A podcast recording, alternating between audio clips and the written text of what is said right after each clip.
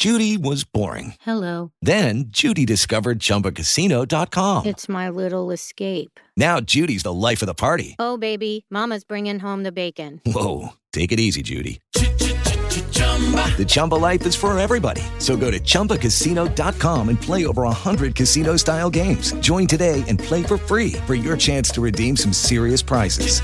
chumba ChumbaCasino.com.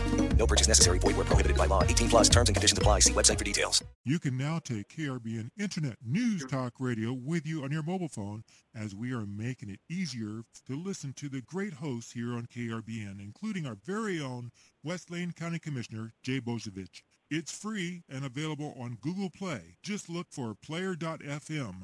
That's player.fm and search for KRBN. Live from Lane County, Oregon, it's the Boze Noze Show with your host, West Lane County Commissioner Jay Bozovich.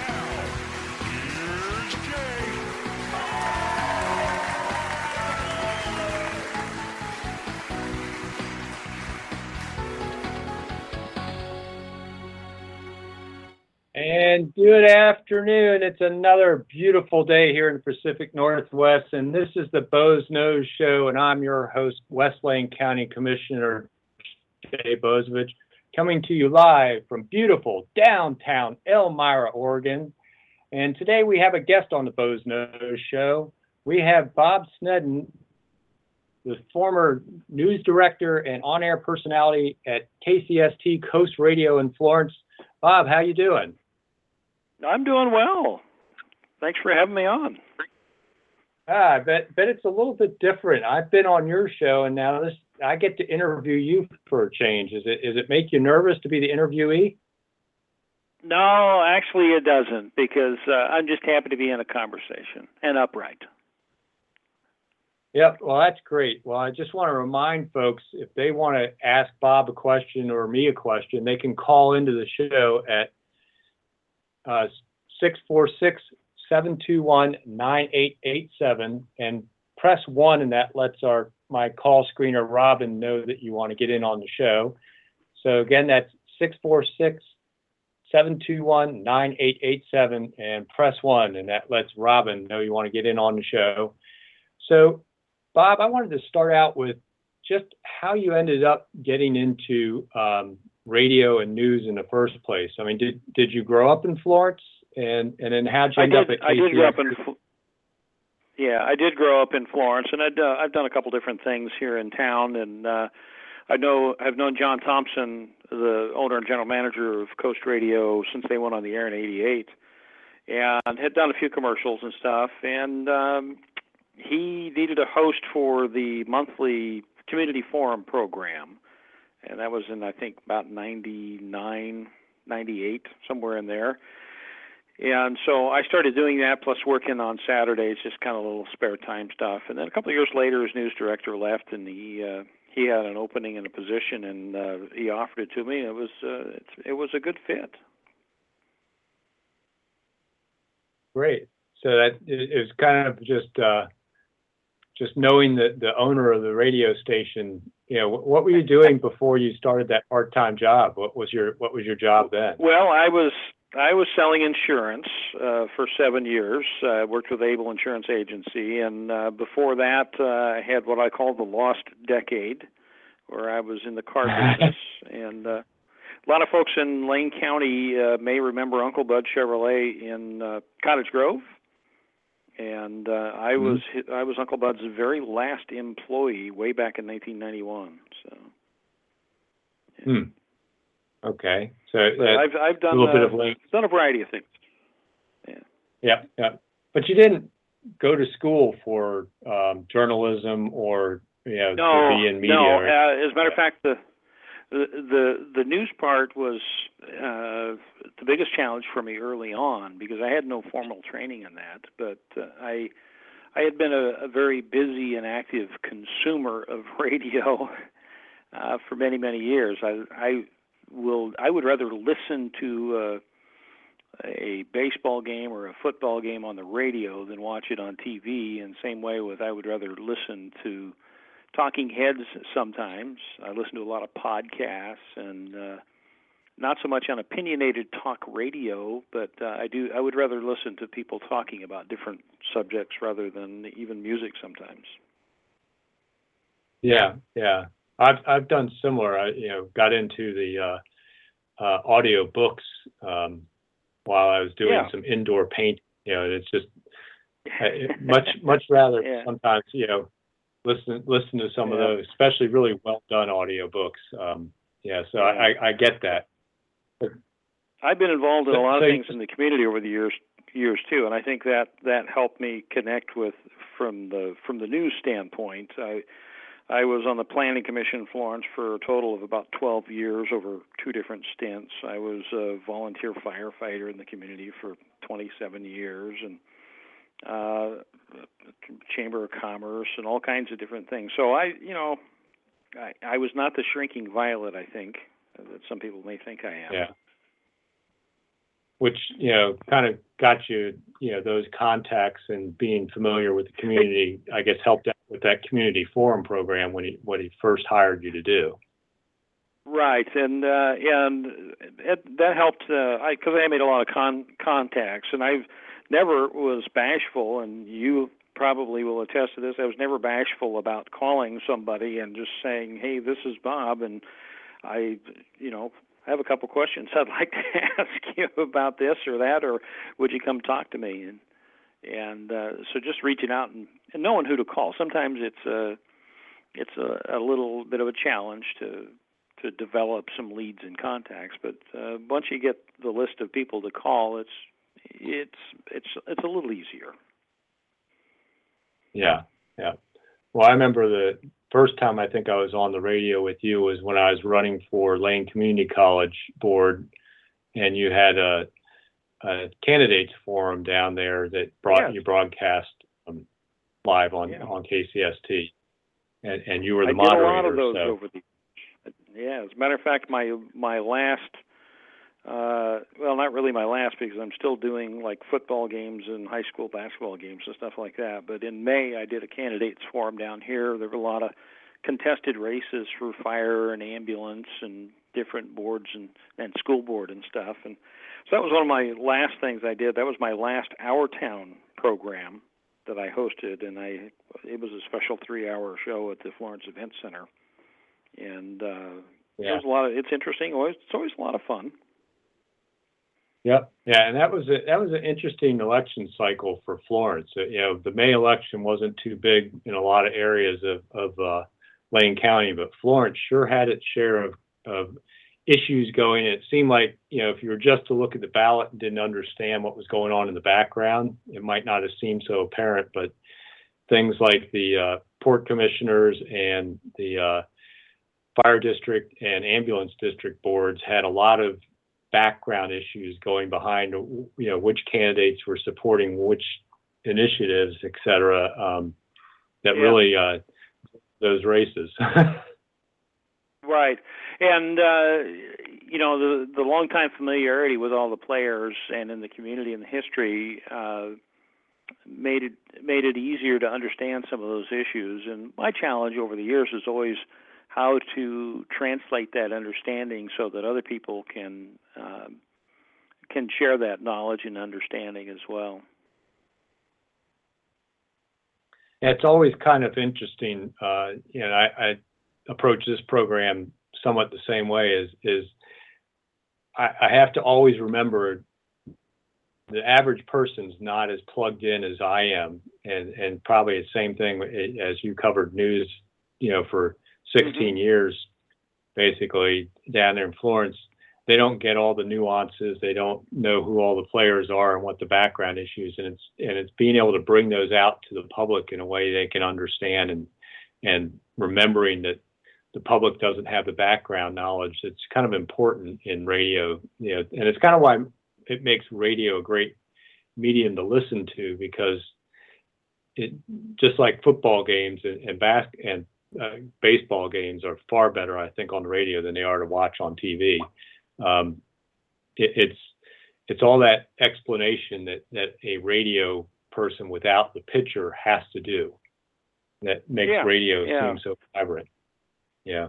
Yeah, and I, you know, I talk to a lot of a lot of people who uh, were deep in the throes of some of the governmental issues and and technocrats I would I maybe would refer to them some of them sometime and and there were all there are always a lot of acronyms and that was one of the things I always tried to do when somebody would drop a few acronyms or a shorthand term for something I would make them stop and explain what that was uh, because mm-hmm. not everybody listening would, would understand that I know when I'm listening to somebody and they use a term that I don't understand I I always appreciate when somebody takes the time to explain what that is. So. Yeah. So was there was there a favorite example of an acronym somebody dropped on the air that that um, you remember? oh man, there are so many favorite acronyms everywhere. Um, that's a really good question, Jay. Um, I'm going to, you know, sometimes when they're dealing with legislative issues, especially, or uh, zoning issues, but I mean, I would hear people refer to, you know, a lot of times when it dealt with budgeting and staffing issues, um, some budget people, whether it's a school district or government agency, would would say, well, that's that gives us uh, 12.5 FTE, and yeah. I'd have to say, well, well, what does that mean? What is you know, and well, FTE, a full time equivalent, and they were basically talking about staffing and employees at that point. So, yeah. Yeah. I can't think of any off the top of my head, but. Uh, yeah. yeah, FTE is and, a pretty common one used by us budget geeks. Yeah. It, yeah, uh, and you hear that all the time in that setting. Uh, but for most people who don't go through sit in on budget processes, uh, they may not know exactly what that means. You know. Yeah. And and each each different government agency or political subdivision has their own nomenclature, whether it's if you're dealing with a school issue or you're dealing with county, city, or state, or uh, one of the special districts, and, and they have their own special language and uh, acronyms and abbreviations that that they know what they're talking about, uh, and sometimes mm-hmm. they lose sight of the fact that just the common ordinary Joe has no clue what they're saying. Uh, ODOT seems to have a language all to itself. Um, oh well, see, there's an acronym start... right there. Yep. but most people know of DOTS or the Department of Transportation. Yes, yes. Um, fortunately or unfortunately, there's a lot of people know what ODOT is now these days. Yeah. yeah. Um, but you're absolutely right, and they do uh, have they have their own language. Yeah. Yeah.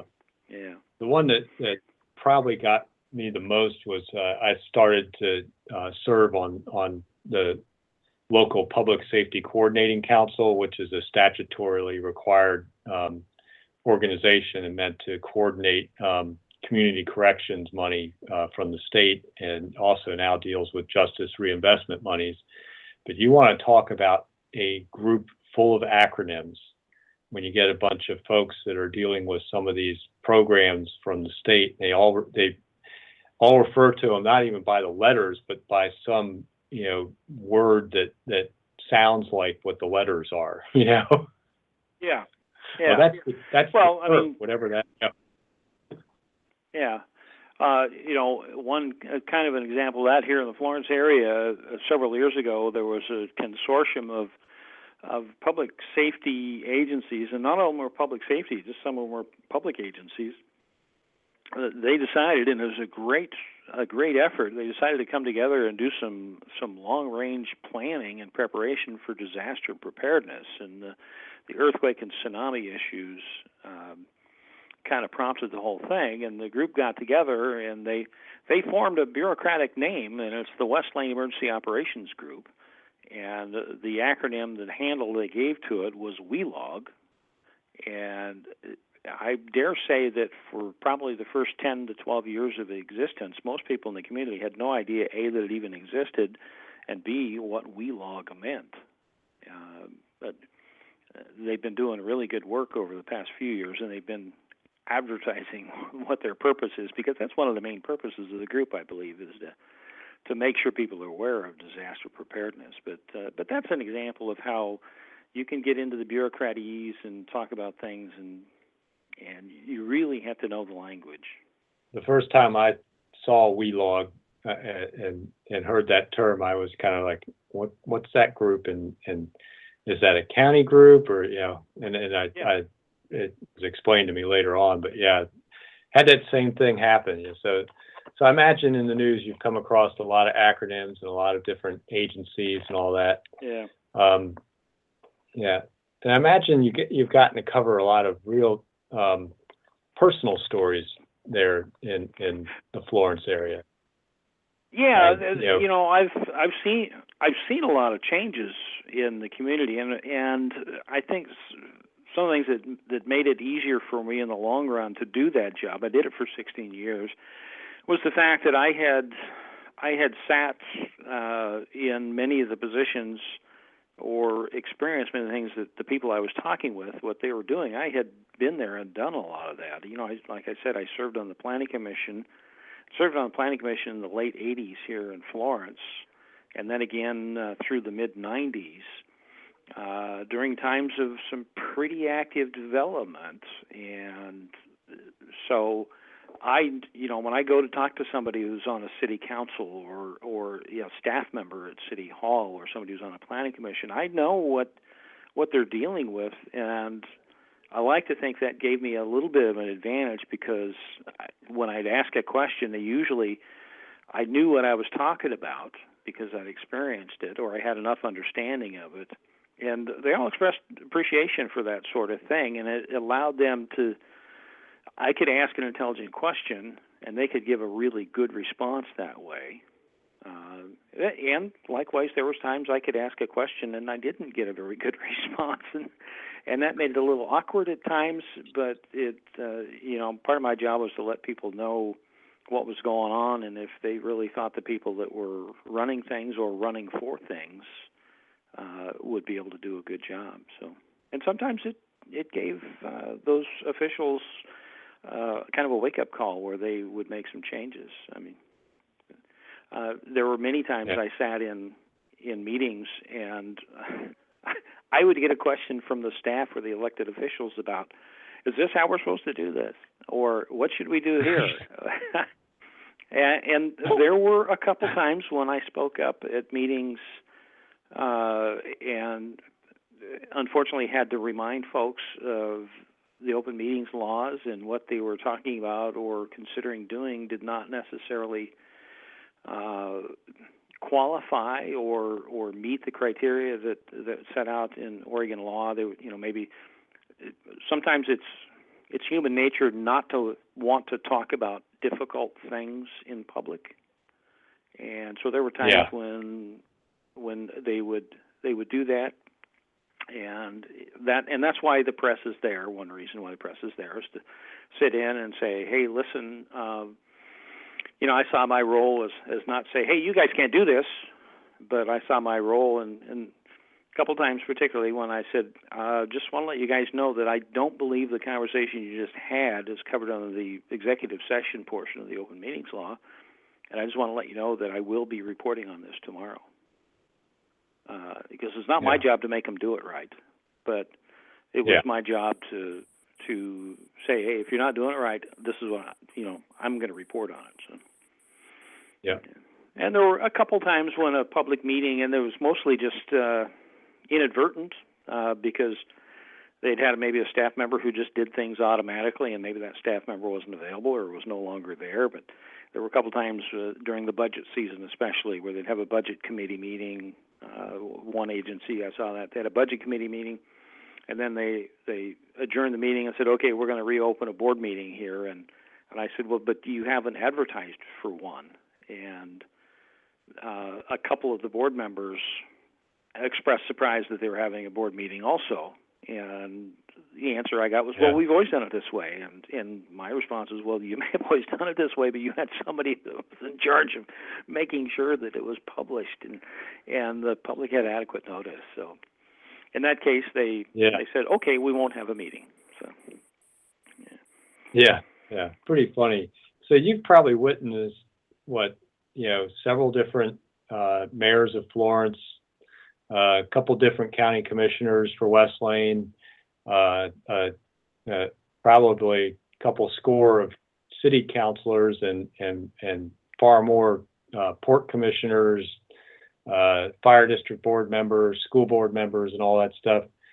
Do you have yeah, a? I did a partic- particular. I was going to ask if you particular elected official that kind of sticks in your head for you know for for one reason. a couple well, that, you know, you there have- two that I'd rather not talk about publicly that stick in my head. Uh, I did. I went through, I think, six Florence City managers, uh, six Siuslaw school districts, probably four Mapleton school or school superintendents, uh, mm, two, three, four mayors, because we had one mayor, Phil Brubaker, that served for a good long time through there, and of course Joe Henry is in his uh, second term right now, I think. Um, there are a few uh, officials, uh, and I will. Uh, Roger Bennett, who was a Florence City manager uh, for about five years, 15 years ago to about 10 years ago, he stands out as one who brought a level of professionalism, uh, and, a, and his predecessor, uh, and I can't recall his name, was a good city manager, but Roger just brought a whole nother dimension to it and started uh, what I saw as the the renaissance in Florence city government uh, that took a few years, but it it morphed and progressed. And right now, I think Florence city government is the most transparent uh, of any I've ever seen, and the most dialed into the community. Um, and I really think Roger started that, and he also started the process of looking within for uh, key positions, and and I saw that work well in the manager's position. Um, I I saw that work at the at the school district uh, when looking within to fill some key positions there. Uh, the current superintendent Andy Grzeskowiak is uh, I think he's doing an outstanding job. He's dialed into the community and gets it uh, that you know we need to we don't run and hide from the press. And his predecessor, Ethel, uh, was the same way. And I can't say that of all school superintendents I've dealt with. A lot of times you would get educationalese or, well, I can't talk to you about that, or just nice. Sometimes you know when you're getting platitudes and uh, people giving you a spiel, and it's a stump speech almost and they're not really telling you anything other than just general generalities and and uh, they, it gives you the impression that they're hiding something. They're not most of the time, but that's the way it comes across. And Ethel and uh, uh, Andy Grzeskowiak at the school district, uh, current city manager. Uh, is is doing Erin Reynolds is you know some of us because maybe I've developed a pretty good relationship and and so they're open with me um, and they're not afraid to speak frankly and clearly uh, because they also know I understand and I can filter some of that stuff. I don't take it verbatim and and give them a quote. I'm not looking for a sensational quote. I'm looking to to get information and make sure people understand what's happening in the community and how it affects them. So I talk a lot sometimes too. Yeah, and I yeah, and I appreciated you know you know my interviews with you, and and when I we did a quick phone interview here here and there throughout the years um, to get a reaction to or a you know a quote on a particular story. You weren't looking for the sensational, which I always appreciated. You were really looking for information to give out to the folks in the Florence area. So, kind of steering a little bit away from government, you probably covered a lot of um, personal stories and human interest stories. Uh, what are what are some of the most you know moving stories you remember covering? Oh wow! You know, there's always the stories of the the tragedies, the accidents, stuff like that. But one of my favorites, and I kind of get choked up talking about it, um, and I I cannot remember the young man's name. I'll go through my list of awards and certificates that I got because I actually won a story from uh, an award from Associated Press on it. there was a young boy. I think he was about five years old, and uh, he was camping with family friends up at uh, Washburne State Park. And he wandered away. He was just playing. He wandered away from the campsite, like you know, late afternoon, early evening, and they spent that evening looking for him uh, in the woods outside Washburne Park. And they finally called in search and rescue and it wasn't until the next morning, uh, maybe early afternoon, almost 24 hours after he'd been gone, they found him safe. He just, you know, and that little kid had covered a lot of ground, uh, a lot of it straight up and straight down through some heavy underbrush, and they finally found him about a mile and a half away from the campground. Uh, but it generated a lot of attention statewide, and uh, uh, you know a lot of lot of concern. But I covered that story, and I was able to cover it quickly. And I fed stuff to AP in Portland, and I fed, of course, had stuff on the air uh, here in town. And it was, you know, that was a story with a really, really happy ending. Uh, unfortunately, didn't always see stuff like that. Yeah, but I imagine it, it while it was they hadn't found him yet. Talking with the the the parents and relatives must have been very emotional.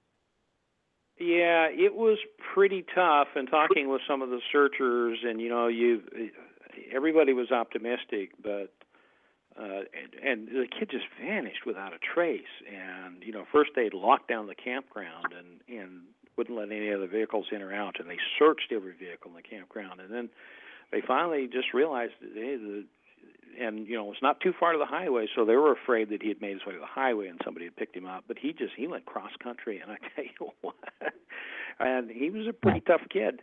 Uh, but he was a little hungry and cold and tired by the time they got him too. But I've covered uh, right. uh, my favorite stories were the were the the good ones that I liked. I like to shine some light on things, and I, I frankly I'm I've drawn a blank on some of them, but. uh you know, uh, sometimes how the community would come together uh, after certain things that would go on. Maybe it was an accident, somebody was severely injured, or maybe a death or a fire or something like that. And just how the community, uh, once they got a hold of something like this and learned about it, just what they did to come together uh, to to support other people in the community. Those were the stories, and and I can think of three or four uh, just right off the top of my head where I saw that happen. Um, and it was it was good. It was fun to be involved in that as we went along, and it was it was also very satisfying. One particular one, I'll tell you, Kaylee Graham and the Power of Florence here in Florence, which was just a week and a half ago here in town on the 15th, third Saturday in July, when Kaylee was I don't know 11, 12 years old, she told her mom she wanted to have a garage sale to help uh, raise money to for the food share or something like that. I think it was. And uh, her mom said, "Well, why don't you think of something bigger?" So she brainstormed and she just put together a day of volunteering. And this kid, she went to the city council, got a resolution, she got it organized, the whole thing, and she got dozens of groups and individuals together to all do. Everybody would get the the idea was that on the third Saturday in July, all these people would go do something good for somebody else. And it's gone on. I think this was the sixth year here, and uh, Kaylee is moving on because she's done with high school, uh, and she's passed it on uh, to uh, I can't remember the young girl's first name. Glowacki is her last name, and and she's going to take it on. And hopefully, it's going to be a, a tradition that continues here in Florence. But it was all started because the kid said, "Hey, I want to help somebody out." So we got everybody yeah. involved. Yeah. Yeah, and I remember talking I with Kaylee that. Yeah. Yeah. Yeah, I remember uh, talking uh, some of the fun things. First. Yeah. the, our little lag and delay is is a little awkward sometimes. So if I if I walk over you, uh, of, several of the things that we got involved in when I was uh, working full time with the radio station, uh, my favorite things to do was the you know the classic car cruise uh, on Rhody Festival weekend. Um, I organized and put that together for for many years, and that's always a lot of fun uh, uh, to do that and and see the the same people in the same cars uh, every year come through and and uh, and looking around in Old Town Florence especially with the number of people who would look forward to that event and come down and watch the old cars.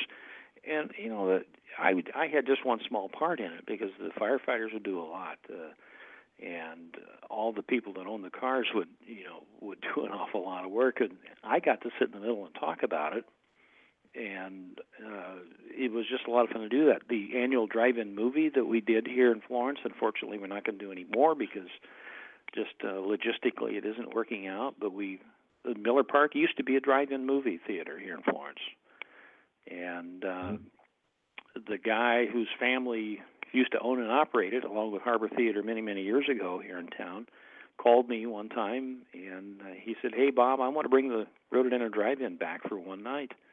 And this was about six years ago, and so we put it together. It was going to be just a one-time deal. We'd put up a temporary screen. He would bring a, a high-powered projector down, and we would project a movie on the screen, and people would sit in their cars in Miller Park and watch the movie. Well, it was such a big response that we did it a total of six times. Uh, the screen and the projector that we had available for us, all professional quality stuff, was no longer available. So unfortunately, last September was the the last one we we got to do. But that was always a lot of fun because there'd be you know three four hundred people would come in and sit in their cars and and watch the drive-in movie for one night. Yeah, well, I'm I'm old enough to remember having gone to a drive-in theater with my parents where they had us in the back seat in our pajamas um, of the station wagon, you know, with the seats down and a mattress down there, so we could fall asleep watching that darn cat from Walt Disney. Yeah. Um, at the drive-in drive-in well, movie theater. my wife and I, way back in 1979, that was our first date. Was uh, the Rhododendron Drive-In here in Florence, and it was the Seven Voyages of Sinbad and Alien. I can still remember the movie. Uh, and mid midway through, I got called to the snack bar. You know, at the old days, you you they'd do an announcement uh, over the audio of the movie, and they would so and so come to the snack bar. So it was Bob Sneddon, come to the snack bar, please. And I, what was up with that? So I went to the snack bar, and it was uh, a couple of the friends of uh, my date, who who is now my my wife, uh, who just were there, and they were just there to remind me that uh, to be nice. and of course, she was embarrassed because somebody was uh, was meddling in that, but uh, it was fun. It was small town stuff, a lot of fun. Yeah, yeah, yeah. which is yeah, that's kind of great about you know being a part of KCST is you got to continue that small town stuff what were you know? You covered the, the the lost child. What were some of the other really uh, not so much you know your favorite stories, but what you would consider the biggest news stories that you actually got to cover um, that came out of Florence? Wow. Uh, you know, you. I don't have much of a short-term memory. That's uh, you know that's a really good question. I could I could go back and and uh, search through my files? That's a really good question, and uh, I'm just drawing a blank. But I'm trying to think of some of the things that we did. Um, oh gosh. Um, you know some of the some of the blue green algae blooms, and this wasn't necessarily a favorite, but this is notable. Sometimes you know in Siltcoos Lake there'd be a blue green algae bloom, and that impacted uh, recreation. A lot of people get their drinking water out of Siltcoos Lake, and just how that tied in with other. Uh, it, that wasn't something that was unique just to Siltcoos Lake or just to the Florence and Dune City area.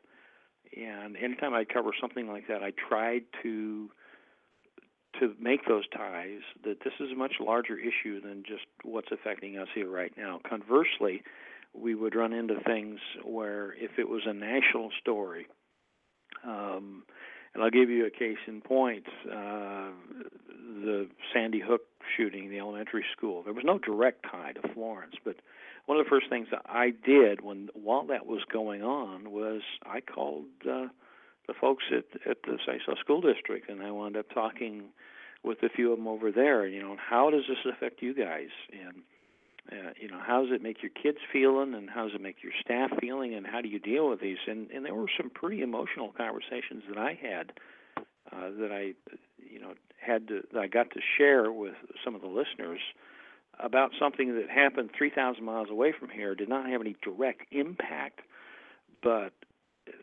nonetheless did have an impact because you know we're we're all dialed in globally, and those things do. Uh, even though we didn't know those people personally, uh, you know you felt like you knew them.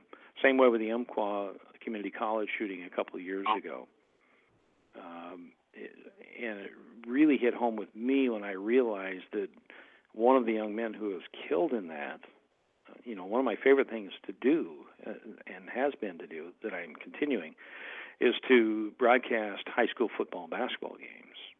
And I'm looking through the list of the people who were shot and killed at, at, in Roseburg at Umpqua Community College, and there was one name that was that was popping up that looked familiar, and I realized uh, he went to Sutherlin High School, and I had called his name out many, many times uh, at, at basketball games when I was broadcasting them. So, you know, you see what happened in Sandy Hook with all those elementary kids and young kids, and and and the impacts it had, and you see it here in Oregon and the impacts it has, and and you you realize that everybody's got a connection one way or another. So, but I tried to take Yeah, those types yeah. of stories and and turn them into okay, how does this affect us locally?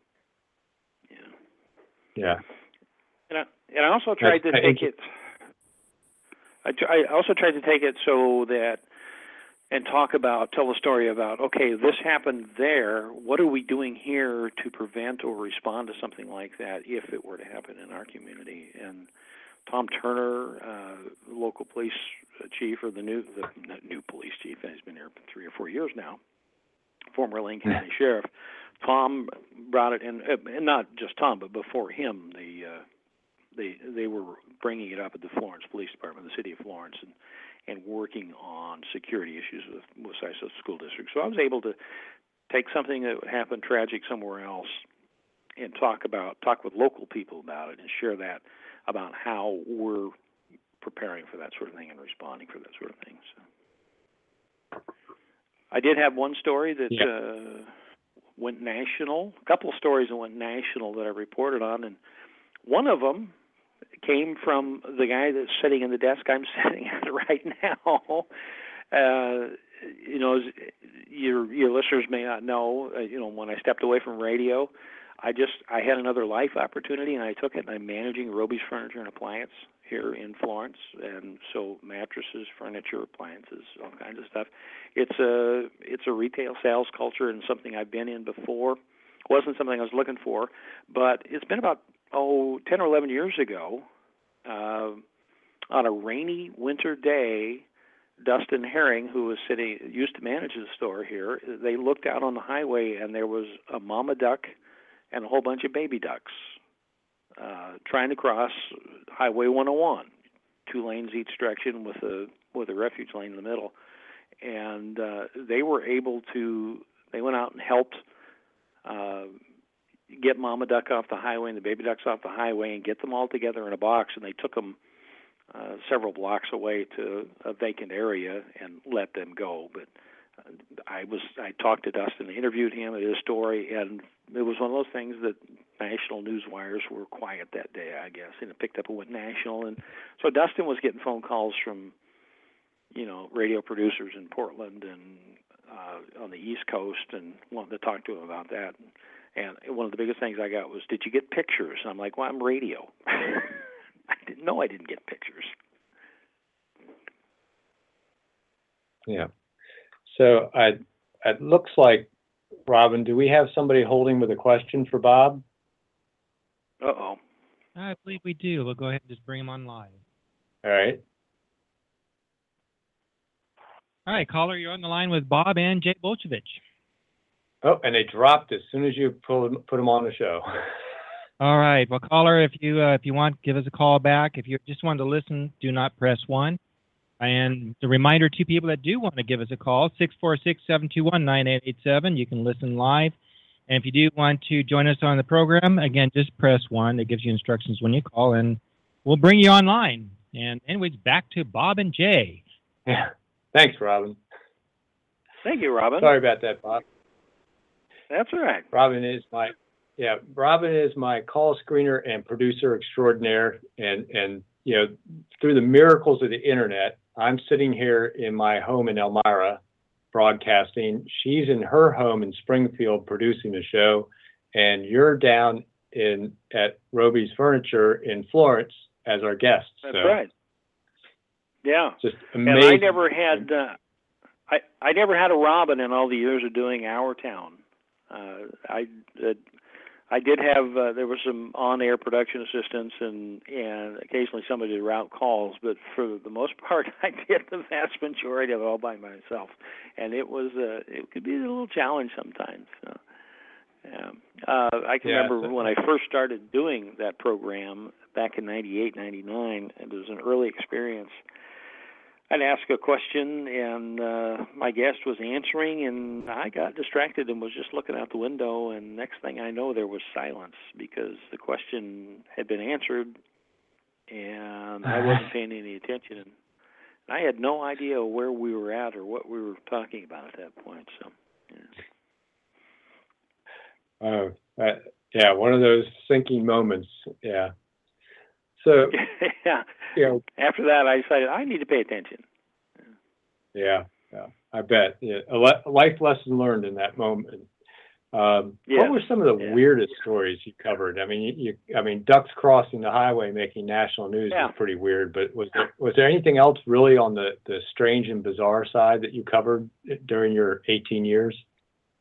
Yeah, I know. I know there were, and once again, you know, I'm not very exciting in this regard because uh, I, I I can't think of it because there's so just the sheer volume. I you know I did uh, you know a newscast. Actually, aired them six times a day on two different stations, but uh, three, four, or five stories a day, five days a week uh, for 16 years, so hundreds and hundreds, if not thousands and thousands of stories. And I honestly,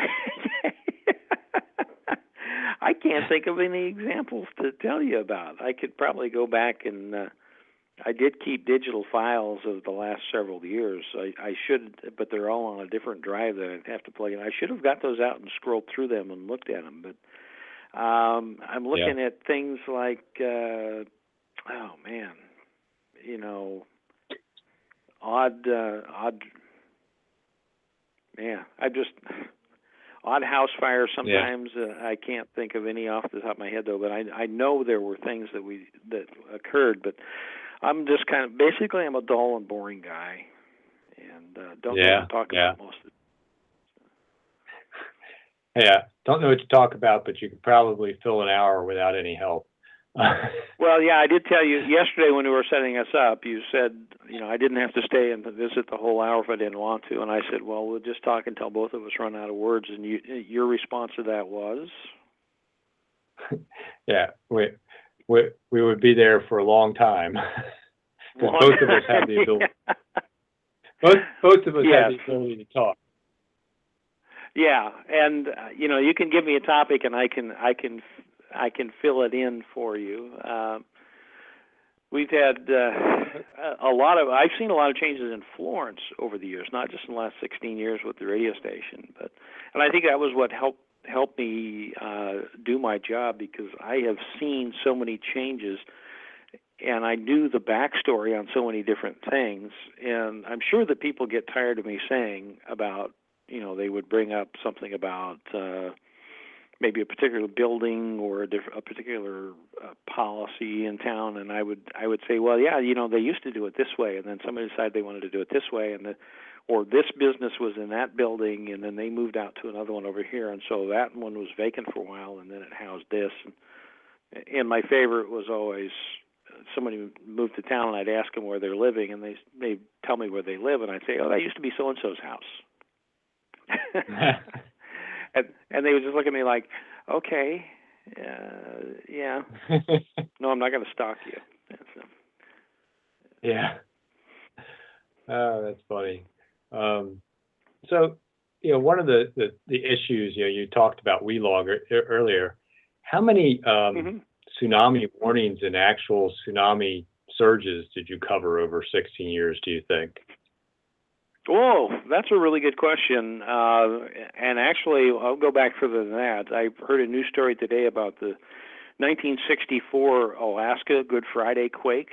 Um, was mm-hmm. one that really focused Americans uh, or the U.S. on uh, um, the geophysics of, of of the Earth in our area, and of course that was a it was an earthquake that caused a major underwater landslide near Anchorage. Uh, did a lot of damage in Anchorage, but it triggered a tsunami wave that came right down the west coast and uh, killed, I think, two or four people who were camping on the beach near Newport, including some children, and then killed six or eight people in Crescent City, California. Um, and that was the first one that people really were aware of, I think, in in modern history. And they're like, oh, but that really got uh, scientists focusing on, oh, this sort of stuff can happen. But the first one happened. Uh, I think it was in 06, uh, December 26th, uh, the Indonesian quake. Uh, you remember that one? Mm-hmm. You were out here on the West Coast that time, weren't you? Uh, yeah. That yeah. really that triggered the modern. Was it 05 or 06? Anyway, it's about 12, 12 years ago. That was the first one, and then from there, about six months later, there was a there was a a misfire of a tsunami warning that turned out to be um, accidental triggering that got a lot of people up excited about it.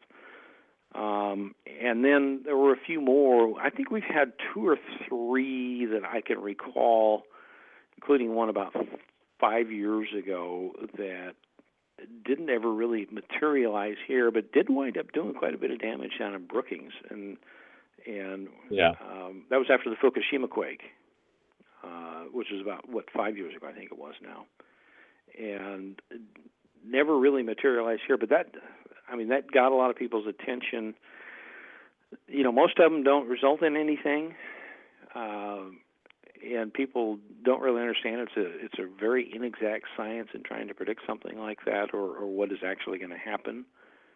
Uh, but I've seen every bit of reaction from when the the warning goes out and says, you know, stay away from the beaches, go to high ground if you live or are in an area near a beach or an inundation zone, and that instantly brings people out who first thing they do is go to the beach because they want to see it.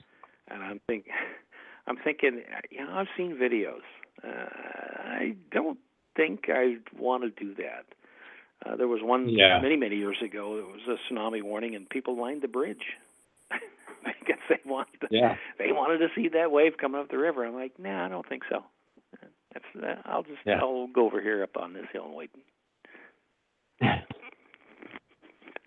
But the responses, different responses of people over the years have been pretty interesting of, about how they how they prepare for it, and that's that's one of the the big changes I saw over the past decade and a half was how people are prepared much more and they talk much more about tsunamis and earthquake preparedness than they ever did. I remember when it was first being talked about publicly, getting a lot of attention, there were a lot of people who didn't want to talk about it because they were afraid it would scare off visitors uh, and they mm-hmm. would not come here because they'd be afraid of getting caught in a tsunami or an earthquake. And then I think the the more rational people said, no, we just need to talk about it and be upfront about it so people are prepared if they do come. They're going to come anyway. Uh, and we're going to be doing a great disservice if we don't prepare ourselves and if we don't let other people know what to do if they if they encounter something like that while they're here.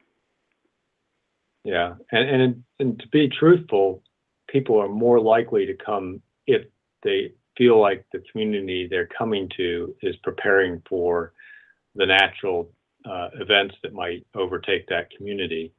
You know, how many people would would would go to uh, you know any place that suffers earthquakes regularly if they didn't know that they they were paying attention to building codes and all that. You know, you would you kind of avoid those areas that don't don't have a building code and are Or- also earthquake. Yeah. Or or telling people when you check into a motel, and there's some motels in Florence that do this, and they're very they're very thorough about it. If you if you check into the motel, the River House Inn is one uh, that I know f- for sure. That's right down on the river, and when you check in, you get tsunami evacuation information right then and there. Uh, so that if you know something happens, rather than not preparing you, not warning you if something happens, and then you don't know what to do, uh, they're telling you, hey, if this happens, you just get your stuff and walk uphill, or don't get your stuff, uh, walk uphill. They've also been that organization's also been a leader in in business preparation because they realize if something happens, all their business records are down in the inundation zone. So they've been they have worked over the years to to get record storage away from that location and how they would continue in business after a large scale earthquake and tsunami and and a lot of businesses in the community Florence area has really really been a model to a lot of other communities on the coast on how to prepare not not just for the immediate response but for how to recover afterwards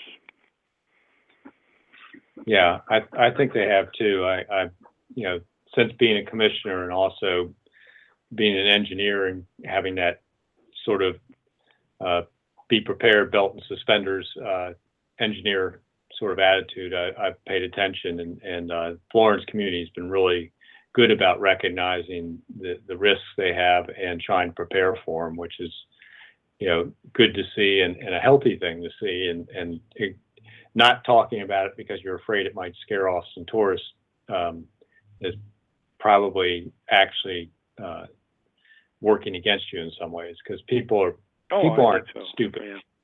yeah people Yeah. know that the West Yeah. Coast is susceptible to, to tsunami. Um, yeah you know, the New Yorker definitely put that out there, national news. Um, but it's it's. Uh, I think they've done a good job of you know with the blue lines on the roads and and uh, the other things they've done where you know it it's you know pretty well known how to you know where you have to go to get out of the inundation zone and and um, you know what to do when you hear the sirens you know the business con- continuity plans, uh, off-site record storage. Yeah, that's all all important things. Every business should be thinking about that.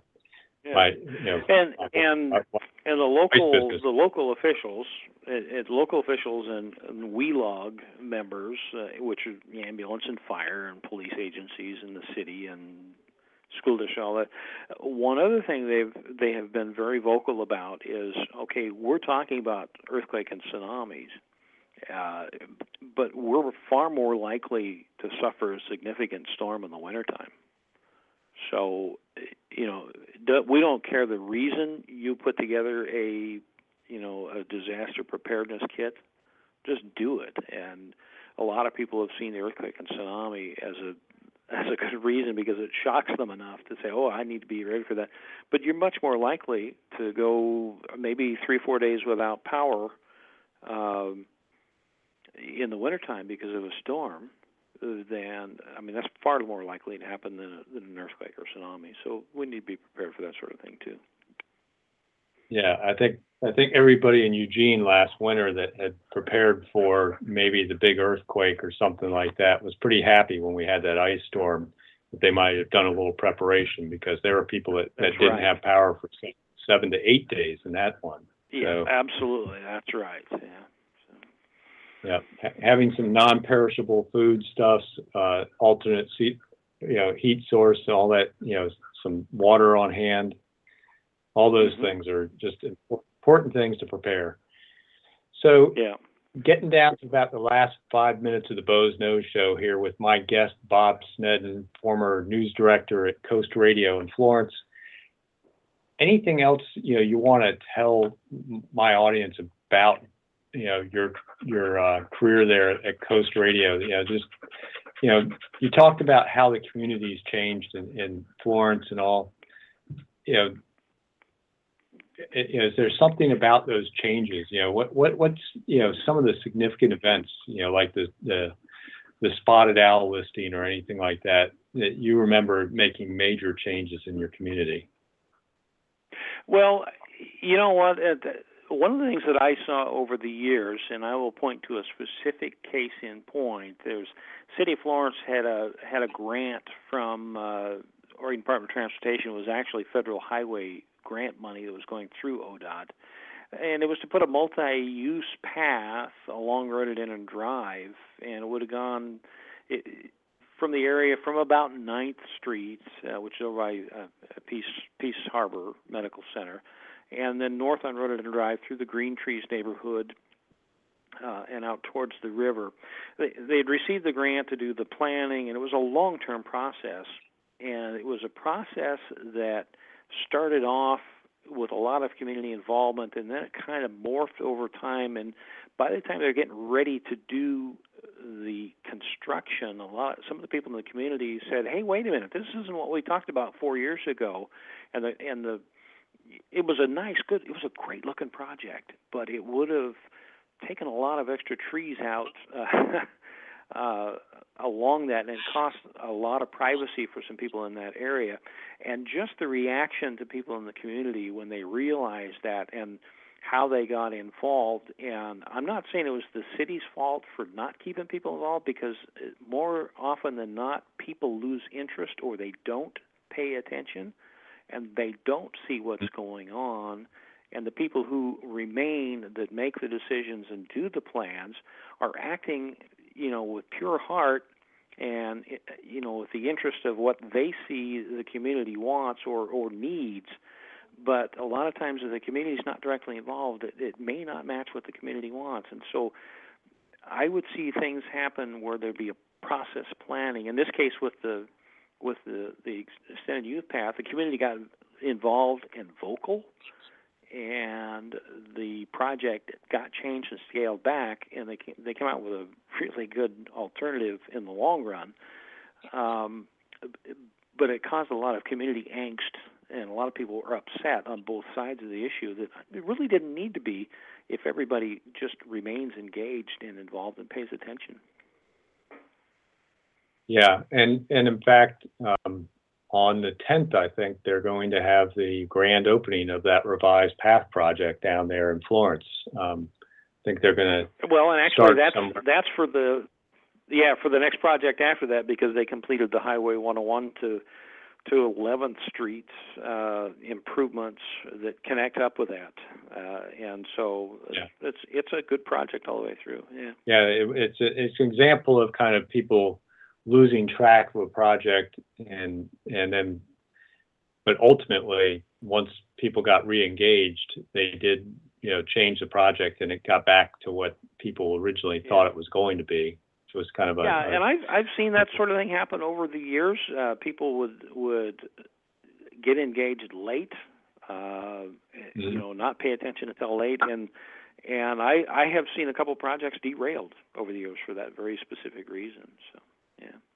I've seen yeah. all kinds of well, different I've... plans for different things in the community that have never taken place. Uh, and some of them were pretty good, some of them weren't. yeah. Well, I, I even think there's a former county commissioner whose whose career was practically derailed over um, plans to, to, you know, which seemed like a good idea at the time to get rid of some surplus county property. Um, across the, the river from Florence and uh, and and sell it off to that, private ownership. That was certainly that certainly became an issue, uh, uh, or you'd say Parks wound up with with that eventually. But yeah, you're absolutely right. Certain things that you you if you don't have enough people involved or people aren't really aware of what's going on and it's everybody's responsibility you know from you as a county commissioner you'll you know that it's your job to get people involved and let them know. But you also know there's a lot of times you're talking to a blank wall because people are just just aren't listening or paying attention. Bob, we're we got to wrap it up here. I really appreciate you coming on the Boze Noze Show today. All right, Jay. Thank, Thank you. Yep. Thank, thank you for being my guest. Uh, and uh, hang on a minute. I'll I'll talk to you after we get off the air here. Everybody, thank Oh, you for on. listening to the show. All right.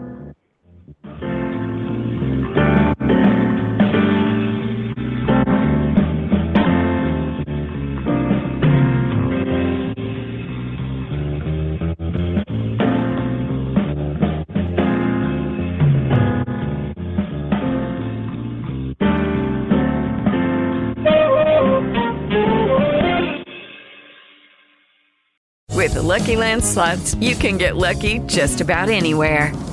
This is your captain speaking. Uh, we've got clear runway and the weather's fine, but we're just going to circle up here a while and uh, get lucky. No, no, nothing like that. It's just these cash prizes add up quick. So I suggest you sit back, keep your tray table upright, and start getting lucky. Play for free at LuckyLandSlots.com. Are you feeling lucky?